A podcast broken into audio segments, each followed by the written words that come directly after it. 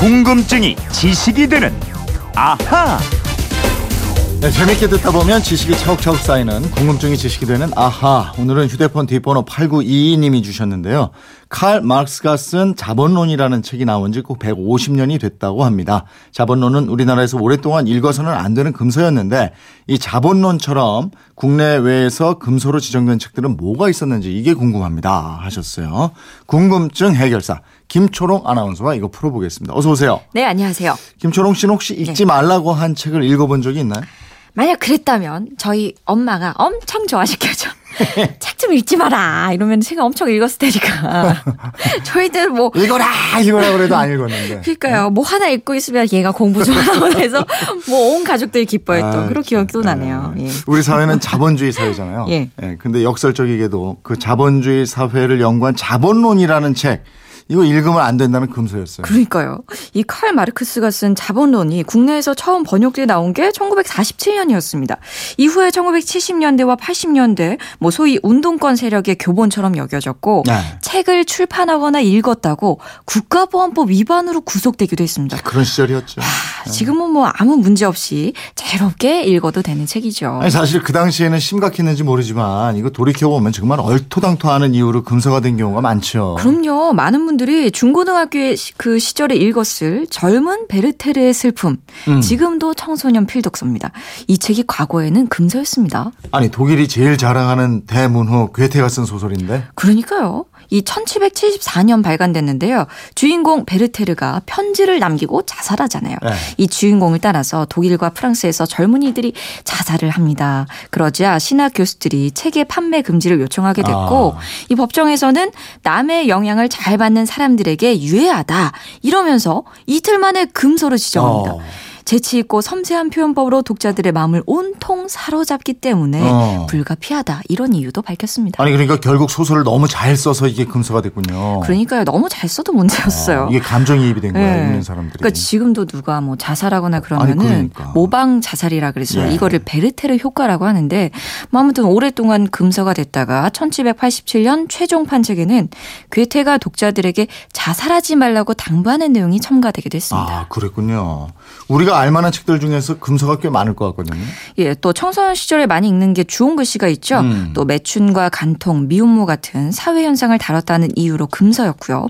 주인공이 불륜을 저지르고 나서 예전보다 더 아름다워졌다고 묘사했다는 이유로 금지된 아. 보바리 부인이 있습니다. 또 데카메론, 아라비안 나이트, 율리시스, 롤리타, 또 영화로 만들어지기도 했던 채털리 부인의 사랑 등도 금서였습니다. 네, 아라비안 나이트도 그랬군요. 예. 율리시스도 그랬고. 역시 성적인 주제를 다뤄서 금서가 된 경우가 많았어요. 예, 아무래도 그랬고요. 이 부부에게 주는 일종의 결혼 지침서인 카마수트라 역시 아. 도를 넘어선 음란성의 충격을 견뎌낼 수 있는 사람은 거의 없을 것이다. 이런 평가와 함께 금서가 됐고요. 인도 거 아니에요? 네. 예술이냐 외설이냐 뭐 좀 야한 소설이 나오면 이게 좀 항상 논란이 되는 문제인데 네.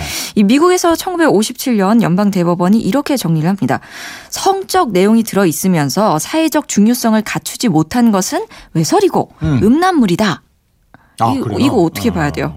뭐 그렇게 봐야지 뭐. 뭐 어떻게 봐. 이 사실 판단하기 나름이잖아요.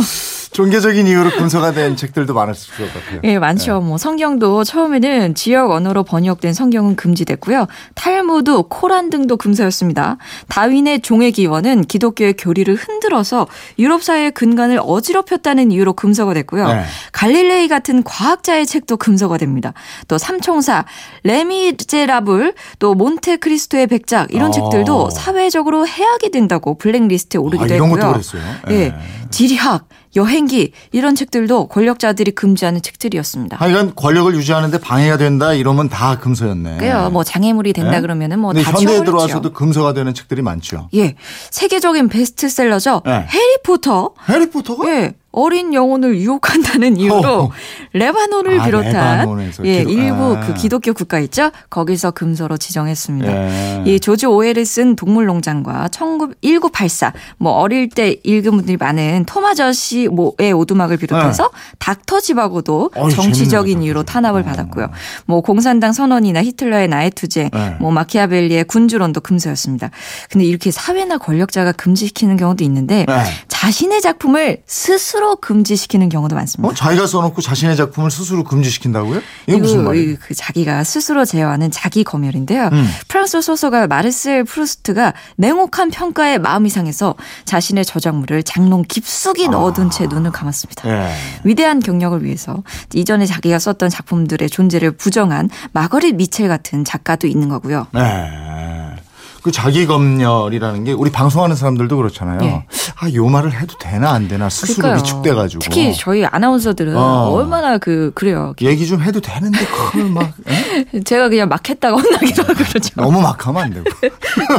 이재용 아나운서가 많이 네. 지켜주셨습니다. 지금까지 이 외국 얘기만 했는데 우리나라 작품도 금서가 된 게 꽤 많죠. 많죠. 잘 아시는 뭐 아기 공룡 둘리도 사실 금서 이 검열 때문에 나온 작품이라고 합니다. 이 아기, 아기 공룡 둘리가 1983년에 나왔는데 당시 김수정 만화가가 만화 월간지에 연재를 할 때 어린이가 모자를 삐딱하게 쓰거나 음. 어른한테 말대꾸를 하면 이게 검열에 걸려서 만화가 못 나왔대요. 그래요? 그래서 오. 고민을 하다가 동물을 그렸는데 어. 그게 바로 둘리가 된 거예요. 아. 그래서 둘리가 탄생한 거죠. 그런데 이 둘리도 시민단체로부터 불량 만화의 대명사로 찍혔습니다. 아이들의 버릇이 나빠지게 만든다는 이유를 들었대요.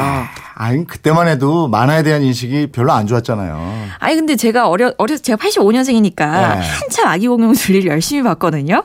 바르게 자라지 않았어요. 아 재밌지. 이걸 바르게 잘 자랐네요. 뭐. 예. 둘 너무 걱정했네. 그러니까요. 예.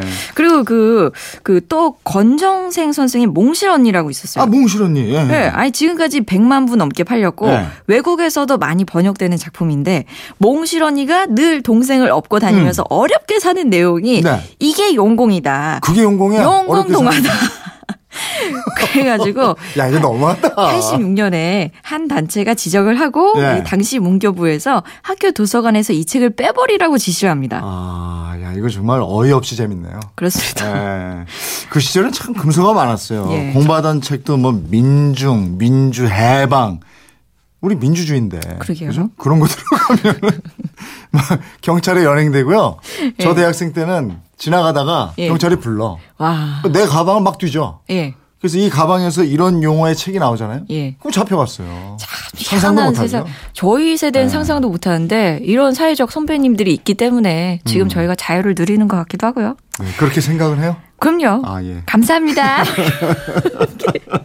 다음 얘기 넘어갈게요. 네. 아이 그 김지하 선생이 대학 실화에 쓴 오적 있잖아요. 네. 이 시는 또 1970년대 부패한 관료 재벌의 타락상을 조롱한 내용이라서 금서가 됐고 대학생들이 읽던 해방 전후사의 인식, 전환 시대의 논리 이런 예. 책들도 당시 권력에 의해서 금서로 지정됐습니다. 음, 그 이념성 말고 음란성을 이유로 판매가 금지된 책도 있죠.